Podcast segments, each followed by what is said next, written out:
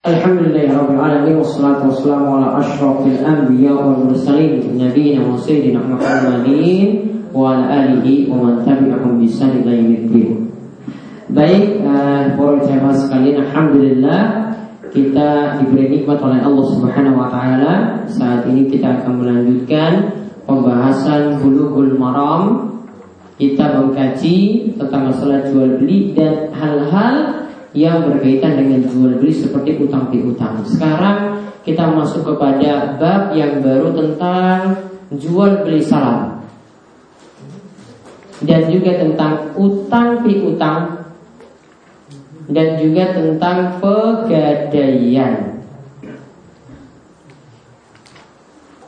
Ada di situ? Hadis nomor berapa? Yang terjemahan? Ya, silakan dilihat ya pada yang lain. Kita lihat sekarang dua hal nanti dua hadis kita bahas. Yang tiga hadis di kita bahas. Yang pertama tentang jual beli salam. Kemudian yang kedua tentang utang piutang. Dari Ibnu Abbas radhiyallahu anhu ia berkata, "Qadiman Nabi sallallahu alaihi wasallam al-Madinata wa hum yuslifuna fi thimar as-sana wa sanatain." Nabi SAW itu pernah tiba di kota Madinah. Dan ketika itu penduduk Madinah ya Orang-orang yang ada saat itu Melakukan transaksi salam dalam buah-buahan Yaitu ya Mereka transaksi salam untuk satu tahun atau dua tahun. Kemudian Nabi SAW itu mengatakan Man aslafa fi tamrin fal kailin ma'lum wa wasnin maklum ila ajalin maklum. Siapa yang aslafa? Kalau dikatakan aslafa ini artinya melakukan jual beli salam. Nanti akan saya terangkan apa itu salam. Sebenarnya juga sudah pernah saya singgung. Siapa yang melakukan jual beli salam dalam kurma? Artinya gini, ya kurmanya belum panen, ya belum musim panen saat ini. Sekarang kita sudah pesan kepada para petani ya tolong nanti ketika musim panen besok saya pesan kurma satu ton. Kurmanya itu yang mana? Orang mesti nggak mesti yang ada di kebun itu. Pokoknya saya minta disediakan kurma satu ton. Ya saya minta sediakan kurma satu ton. Ini bayarannya. Ini sudah dipesan satu atau dua tahun sebelumnya Nah, itu namanya salah. Jadi uang dulu, ya, uang dulu di muka. Barangnya nanti akan datang ketika musim panen. Bisa lakukan juga pada beras seperti pada padi seperti itu. Ini kalau pas panen besok, ini saya sudah bayar dulu. Namun ingat, tidak boleh ditentukan dari sawah ini tidak. Bebas. Pokoknya dia sediakan satu ton kurma. Saya sediakan satu ton beras. Ya. Karena nanti kalau dia uh, tentukan ini sawahnya, pokoknya di sawah ini, ini nanti masuk kemarin yang kita bahas jual beli buah sebelum panen.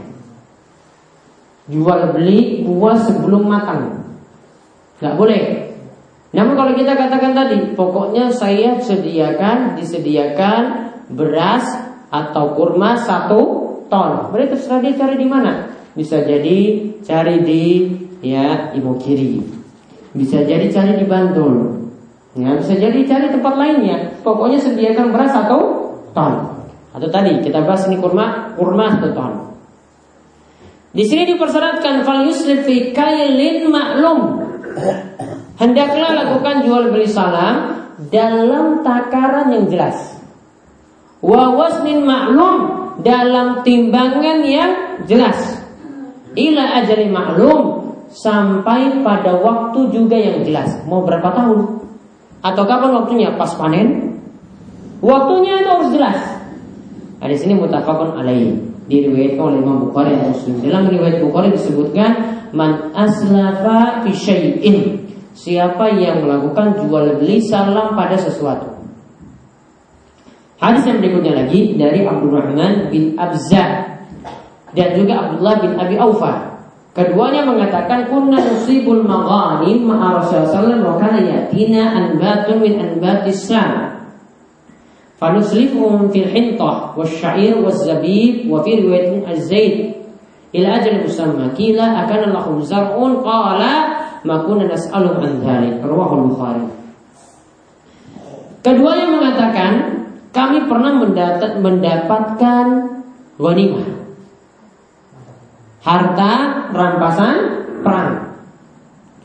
Ma Rasulullah SAW bersama Rasulullah SAW. Kemudian wa yatina anbatun min anbat.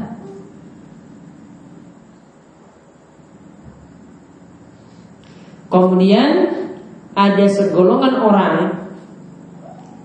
yang dari Syam itu melakukan transaksi salam untuk gandum.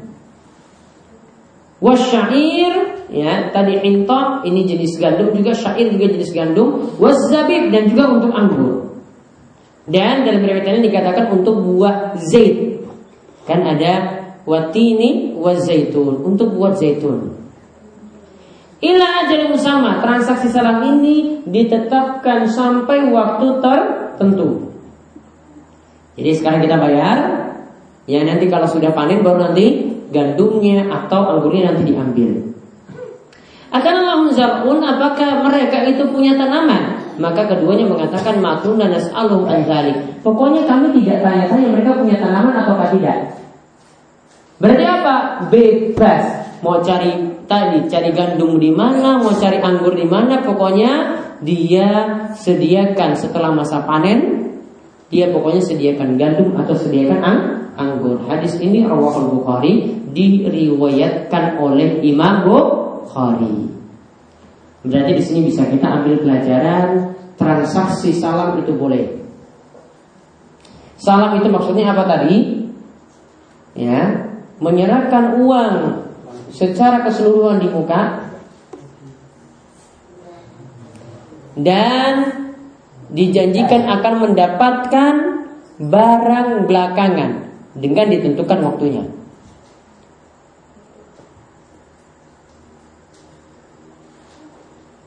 dengan ditentukan waktunya.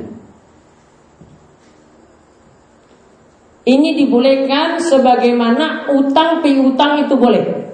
Makanya di sini Imam Ibnu Hajar ini mengaitkannya dengan utang piutang karena kalau utang ya berarti kan kalau utang kita dapat uang dulu kan? Eh, utang kalau utang kita dapat barang dulu. Ya kan dapat barang dulu uang belakangan. Kalau ke warung yang utang beras. Berarti kan ambil barang dulu kan? Kemudian uang belah belakangan. Sekarang kita buat balik. Uang dulu barangnya belah belakangan. Sama seperti itu. Bentuknya juga sama dengan oh, utang. Namun dibalik ini barang dulu. Eh, apa ini kita serahkan uang dulu barangnya nanti besok. Itu namanya jual beli salam. Ya, jadi disepakati berdasarkan dalil tadi dan juga kesepakatan para ulama juga disepakati bolehnya ini karena salam itu sama dengan utang piutang. Nah ini bisa berlaku bukan hanya pada tanaman seperti tadi Pokoknya untuk setiap barang yang bisa ditakar, bisa ditimbang Dan bisa dijelaskan sifat-sifatnya Jadi bukan hanya untuk beras bukan hanya untuk gandum, bukan hanya untuk anggur, bukan hanya untuk kurma. Namun setiap barang yang bisa dijelaskan sifatnya. Ya, setiap barang yang bisa dijelaskan sifatnya. Misalnya, cuma menjelaskan sifat pakai katalog. Ya, ini pakai katalog, ini biasa dilakukan di internet. Ini ada yang punya baju. Apa jual baju apa di situ? Nah, dilihat ini warnanya hitam, bajunya baju gamis ibu-ibu seperti ini. Dijual berapa? Ini size-nya ukurannya SLM, ini harganya sekian, 150 ribu misalnya. Ada ciri-cirinya dijelaskan. Barang ini bisa disifati, maka berarti bisa di, dijual. Tadi gunanya Nabi SAW katakan bisa ditakar, takarannya jelas, timbangnya jelas, artinya barang tersebut bisa disifati, berarti bisa jualan baju, bisa juga jualan HP. Masuk kan? Masuk. Bisa jualan buku. Buku bisa disifati atau tidak? Bisa. Judulnya di, diberikan, jumlah halamannya diberikan, ukurannya diberikan. Bisa dijelaskan. Ya, jual komputer bisa dijelaskan pula. Nah, selama barang tadi itu bisa disifati seperti tadi, maka boleh dijual dalam transaksi salam. Kemudian yang lainnya lagi faedah yang lainnya bisa kita ambil dalam transaksi salam Waktu untuk mendapatkan barang harus jelas. Seperti tadi. Ditetapkan waktu satu atau dua tahun untuk kurma. Nanti tahun depan saya ambil kurmanya Ini uang saya serahkan duluan.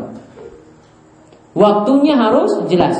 Maka kalau mau jualan baju seperti itu di internet Berarti ini saya pampang tadi ini.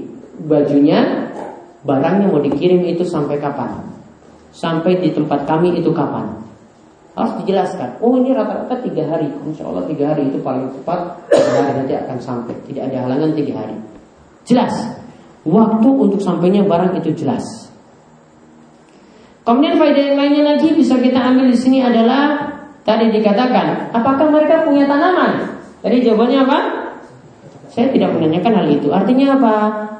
tidak mesti ada stok ketika itu. Saat menjual untuk transaksi salam tidak mesti punya stok. Misalnya dia jualan buku. Ya dia jualan buku kan di internet.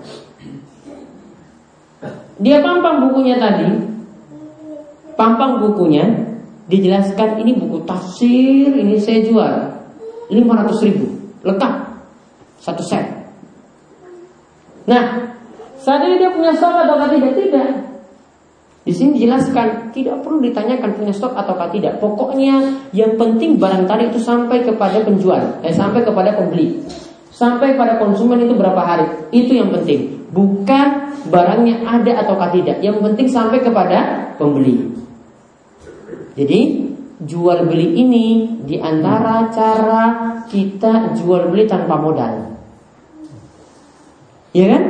tanpa modal cuma pampang tadi gambar janjian sama toko pak nanti kalau ini lakukan saya ambil tempat bapak.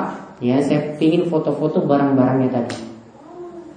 Laku datang ke situ bawa uang? Uangnya kan dikirim dulu. Bawa uang baru setelah itu barangnya itu diambil. Setelah uang dikirim dan dia kirim kepada yang pesan. Nah itu sekilas tentang jual beli salam. Itu jual beli salam itu boleh asalkan syarat-syarat yang tadi dipenuhi, sifat-sifat itu bisa diterangkan. Ya. Dan ini berlaku juga untuk masalah jual beli. Kalau barang-barang haram berarti tidak boleh dijual belikan dengan cara salam. Ya. Kemudian di sini diterangkan pula bahwasanya untuk penjelasan sifat-sifatnya juga harus jelas. Kemudian harus ada uang yang diserahkan di muka terlebih dahulu.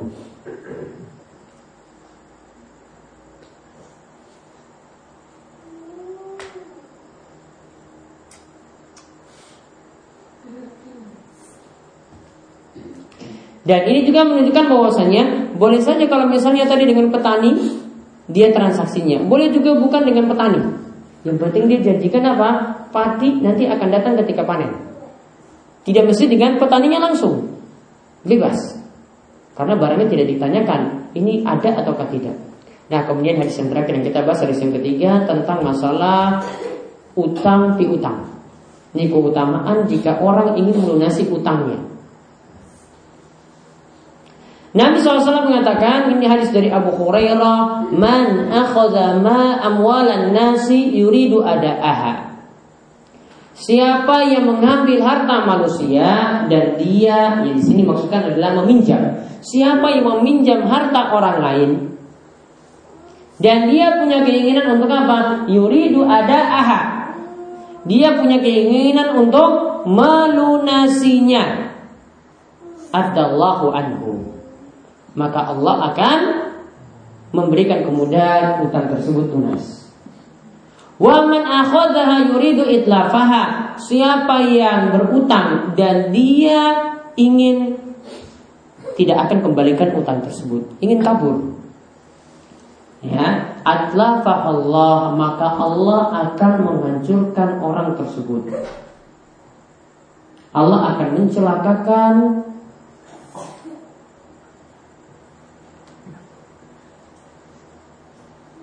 adalah Allah di sini dikatakan ya itu Allah akan mencelakakan diri orang tersebut. Berarti di sini dijelaskan dua hal. Di sini hadis ini riwayat Bukhari, Rawahul Bukhari kata Ibnu Hajar. Hadis ini jelaskan yang pertama Hendaklah punya niatan yang baik ketika berutang Berarti asalnya berutang itu boleh Namun punya niatan yang baik Ketika pinjam berarti harus apa? Kembalikan Jangan ya sebagian orang yang berutang ketika pinjam itu ngemis-ngemis. Ya, sambil merengek-rengek. Aduh Pak, aku jual bantuan. Tenang iki lu. Ya, sambil nangis-nangis datang berulang kali. Ya. Namun ketika sudah dipinjami kabur. Malah orang yang pinjami itu malah jadi kegantian kemis pada dia. Tolong yang kemarin uang saya itu tolong dikembalikan. Ya, Tolong dikembalikan gimana kemarin janjinya mau satu tahun kok ini sampai sekarang juga belum balik-balik. Nah, sebagian memperlakukan seperti itu. Ya, dengan alasan ya sebagian itu dengan alasan kalau pinjam ya mau ditagih juga ya sebagian orang ya ketika pinjam itu ketika ingin ditagih aduh maaf kalau yang ngerti bahasa Arab ya afwan maaf afwan ya cuma bisa menjawab dengan apa maaf atau afwan. Besok datang lagi lagi sama juga. Maaf, nggak punya uang. Padahal ada, baru beli motor baru. Namun utangnya tadi nggak dilunas lunasi. Siapa yang punya niatan baik seperti ini, maka balasannya apa? Allah akan memudahkan utangnya tersebut lunas. Ya, ingat Berarti di sini ini keutamaan orang yang meminjam utang sekaligus dia punya niatan yang baik untuk mengembalikannya maka Allah akan menolongnya. Kemudian faedah yang lainnya hadis ini menunjukkan ancaman juga bagi orang yang meminjami uang, yang pinjam uang namun dia tidak punya niatan untuk mengembalikannya. Tadi kayak saya contohkan tadi kabur.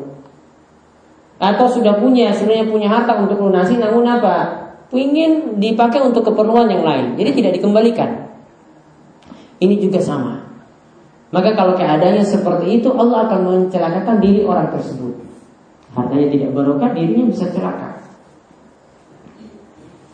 Namun di sini perlu diperhatikan ya, ini berlaku tadi Bahkan ketika dia meninggal dunia Kalau dia sudah berusaha tadi untuk melunasi utangnya Namun ternyata sudah keburu meninggal dunia Kalau dia punya niatan yang baik Maka Allah akan tolong seperti itu Namun kalau Dia sudah punya harta Tapi enggan untuk melunasi utangnya Maka akan kena ancaman dengan hadis yang lain Yang Nabi SAW itu katakan Nafsul mu'min mu'allaqatun bidainihi hatta yuqdha anhu. Yang namanya jiwa orang beriman itu masih tergantung karena ada utang yang dia miliki sampai utangnya itu lunas. Yang dimaksudkan dengan hadis ini kata para ulama itu dikompromikan dengan hadis tadi. Hadis ini ini berkaitan dengan orang yang punya harta sampai meninggal dunia utangnya tidak mau dilunasi. Maka keadaannya berarti masih apa? Menggantung. Namun kalau ini orang susah, sudah berusaha untuk melunasinya namun juga tidak tidak lunas. Maka akan termasuk dalam hadis yang tadi kita sebutkan sebelumnya Allah akan menolong dirinya karena dia punya niatan yang baik. Berarti ya orang yang berutang kalau utangnya itu dibawa mati punya dua keadaan. Yang pertama apa? Orang yang mati dalam keadaan berutang dan utangnya sebenarnya ingin di dilunasi, maka Allah akan menolongnya. Termasuk menolongnya juga ketika di hari kiamat. Kemudian yang kedua, orang yang berutang dan utangnya ini Dia sebenarnya mampu untuk melunasinya dan punya harta. Ya. Dia punya harta. Namun orang ini tidak punya tekad, tidak punya niatan untuk nyaur, tidak punya niatan untuk melunasinya. Maka seperti ini akan terancam dengan hadis tadi apa? Dia akan terus tergantung, bergantung karena utang yang masih dia miliki sampai utangnya itu lunas. Artinya dia bisa selamat kalau utangnya itu lunas. Maka ini berarti menunjukkan butuh niatan yang baik ketika meminjami uang. Ya, ketika mau pinjam uang, ketika ingin uh, meminta atau mencari pinjaman, maka harus punya niatan yang baik. Kalau dia punya niatan yang baik, seperti tadi ingin melunasinya, maka Allah akan menolongnya di dunia sampai utangnya itu lunas. Termasuk juga di akhirat Allah juga akan menolongnya. Namun kalau sudah punya niatan yang jelek, maka akan mendapatkan ancaman sebagaimana yang kami sebutkan tadi. Wallahu a'lam Selanjutnya kita tutup dengan pertanyaan. Monggo. Eh, cintanya Ustaz. Saya disampaikan Ustaz tadi eh, masalah wujud di tanah tadi. Eh, sholat di tanah terus ayam itu haram.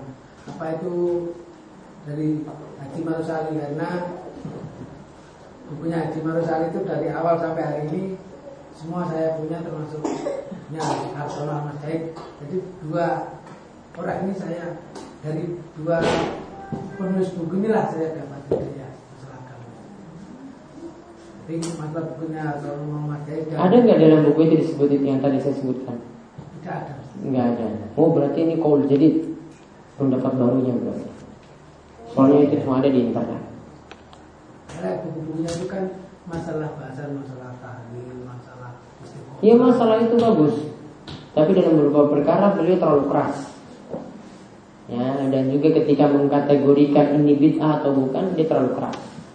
Ya perlu hati-hati untuk membaca bukunya.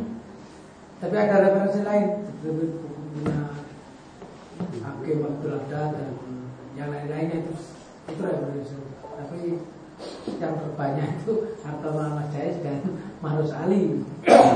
Ya pokoknya hati-hati untuk membaca ada lagi kalau jangka waktunya itu cuma satu hari apakah uangnya juga perlu depan?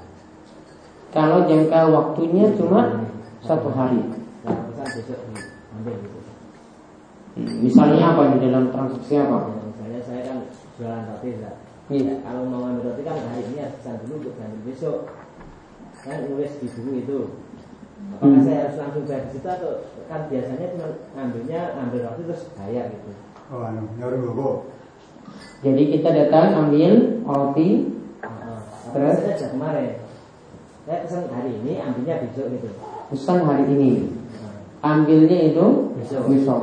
Apakah perlu kasih uang di muka? Iya. Pertanyaannya, apakah perlu kasih uang di di muka? Di muka. Yang ini kasus ini tidak ada masalah.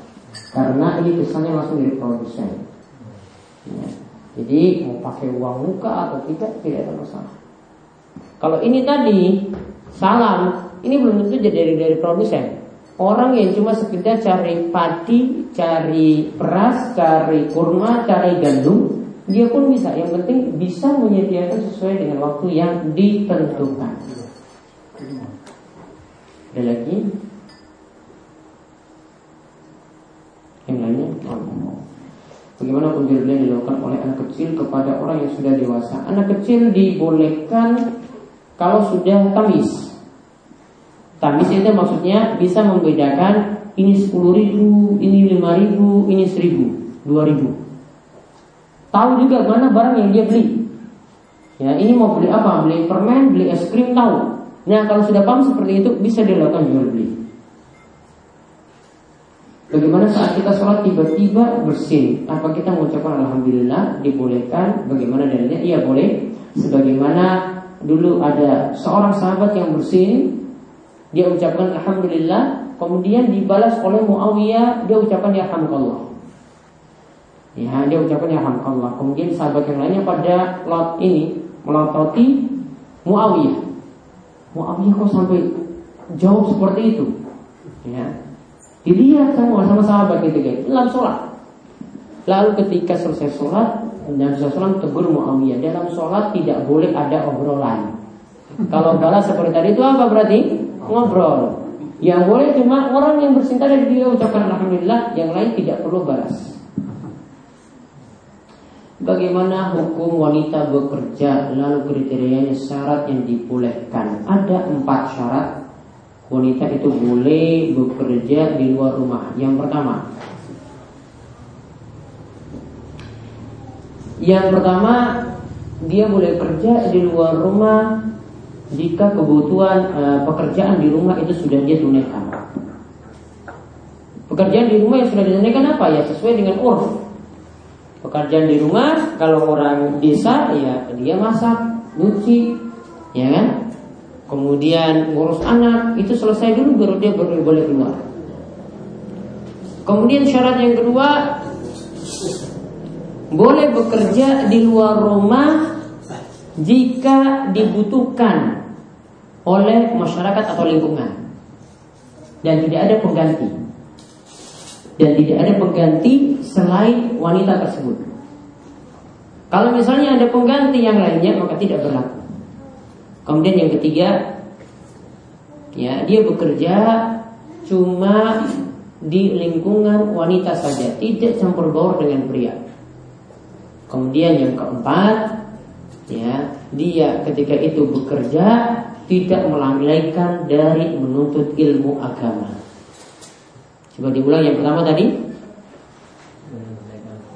Dia harus menyelesaikan pekerjaan rumah terlebih dahulu. Kalau sampai pekerjaan di rumah nggak selesai, berarti nggak boleh keluar. Ya. Kalau sampai pekerjaan rumah itu tidak selesai, berarti tidak boleh keluar. Kemudian yang kedua,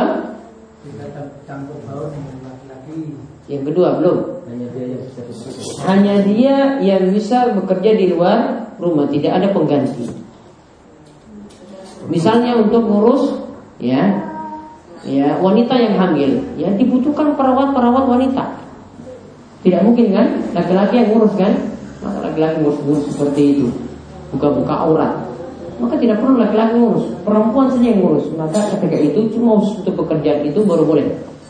Kemudian yang ketiga apa? Tidak ada campur baur dengan laki-laki. Yang keempat, tidak melaikan dari menuntut ilmu agama. Ini empat syarat yang disebutkan oleh Syaikhul Al-Fauzan dalam kitab beliau Tanbihat Ahkam Takta Subil Mu'minat.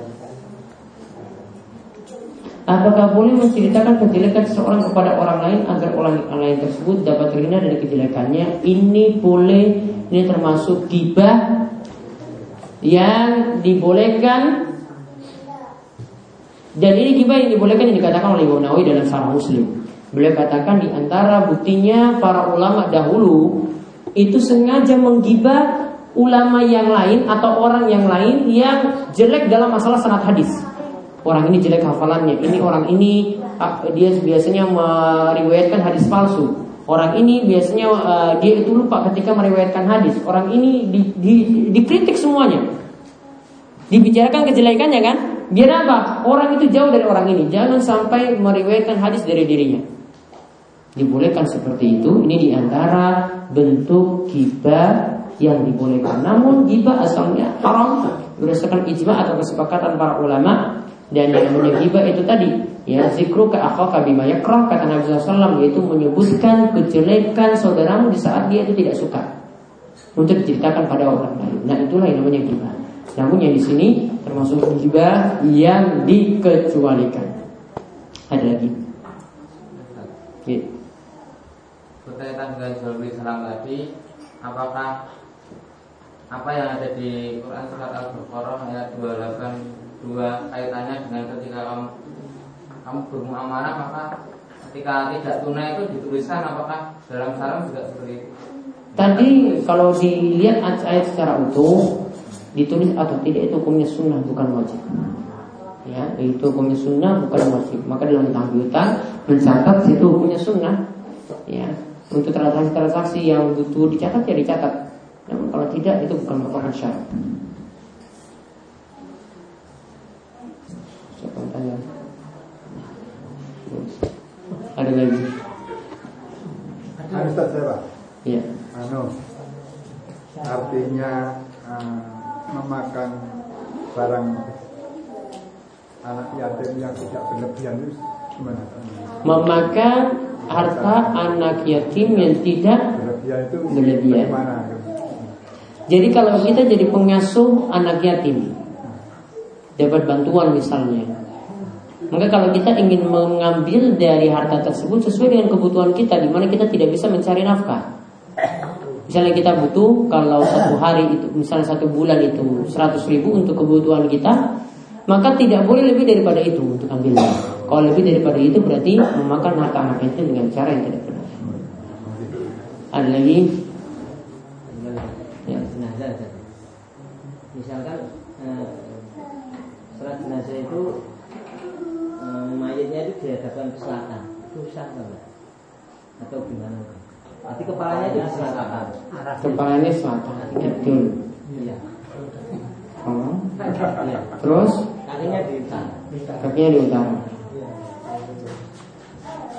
itu sudah menjadi tradisi di suatu tempat Berarti dia tidur ngadap kiri ya.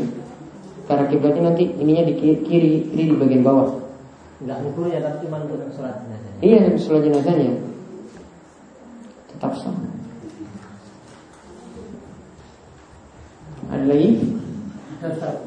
Eh, masalah riba itu kan sangat berat sekali hukumnya. Padahal saya itu belajar agama kan juga dari tua. Sedangkan saya setelah tahu hukum riba itu baru sekitar tiga tahun yang lalu. Padahal saya sudah punya hutang di bank, sedang di bank.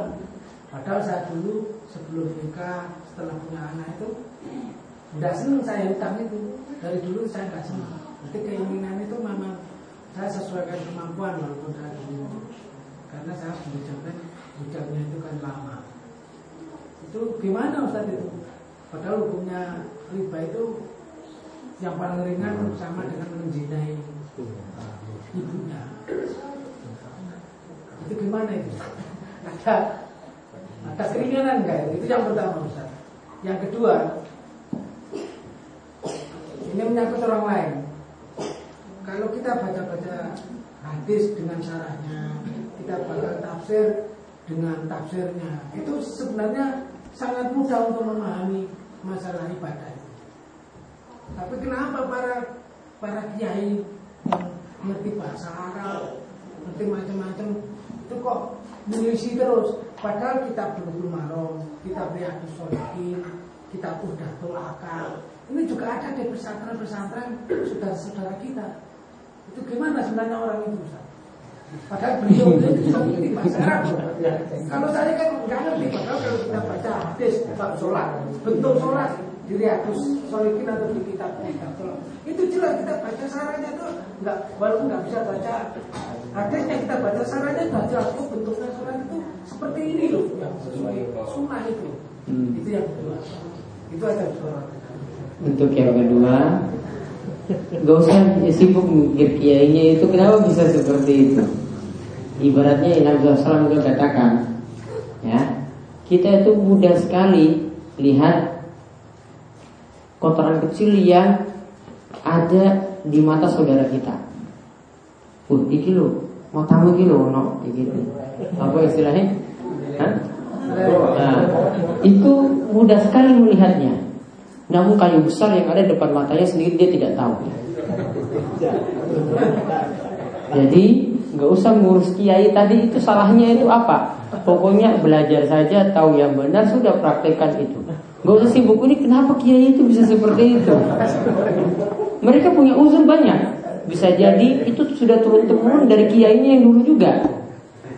Karena Ya. kemarin saya seperti cek Ya, Penasaran saya penasaran Saya cek di kitab itu ada Saya herannya Lihat di itu juga ada Satu enam bulan yang lalu saya cek di Pak Kiai itu Nah, kemudian dengan Betul Maron itu katanya Mana kakak saya kan sekolahnya di Ma'arif Saya pulang ke Jawa Timur Itu ada juga punya kita Betul Maron Ya mungkin pemahamannya ya tercampur atau bagaimana ya. Pokoknya mikir saja aib sendiri, gak usah mikir aib orang lain. Lebih simpel. Ya kan? Kalau mikir terus itu, gak akan pernah belajar. Mau cari itu ke mana kesalahan kiainya di mana di mana. Nggak pernah belajar jadinya. Namun kalau kita nggak peduli itu pokoknya dia mau ngapain ya terserah saya pokoknya ingin belajar yang benar sudah titik. Kalau kita dapat yang benar mungkin jadi nanti kita jelaskan sama dia dengan cara yang baik, dengan cara yang apik, dengan cara yang santun, dengan cara yang sopan lebih mudah. Iya kan? Buat kita makin belajar terus.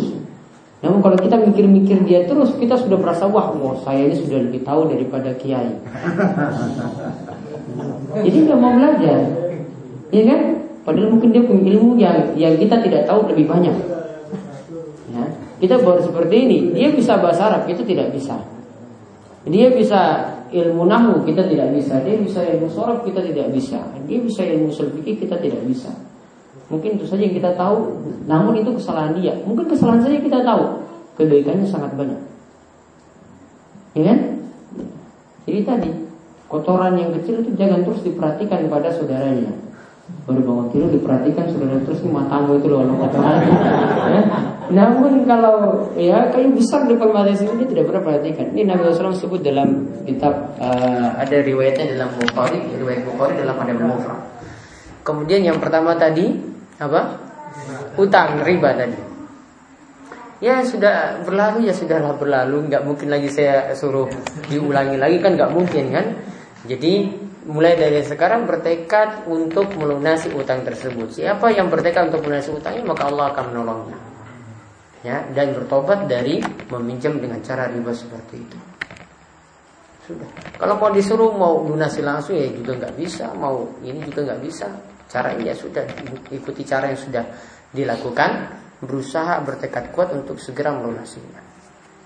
Ya, dan banyak-banyak berdoa.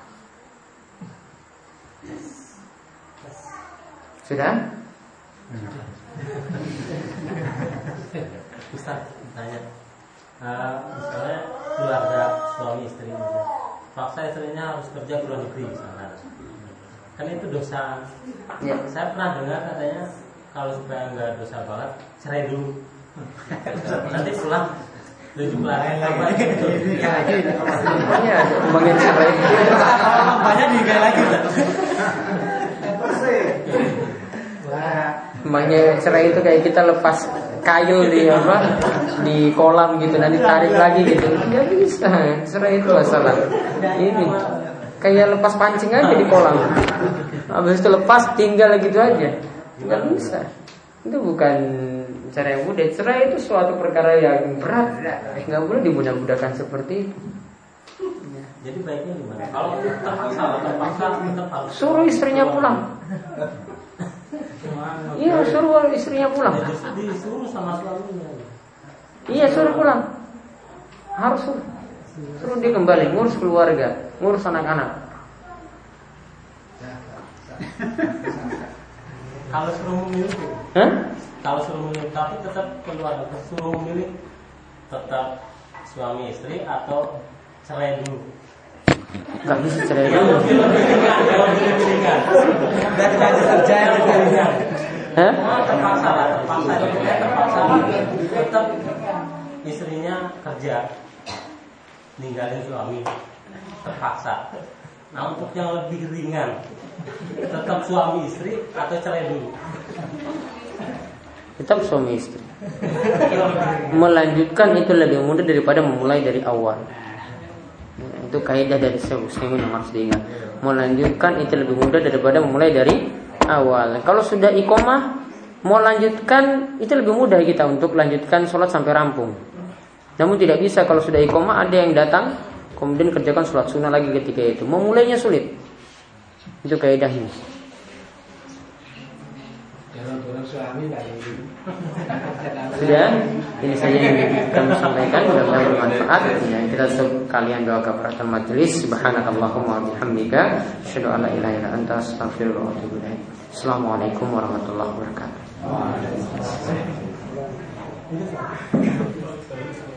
Saya tidak dorong suami keganjangan banyak sekali.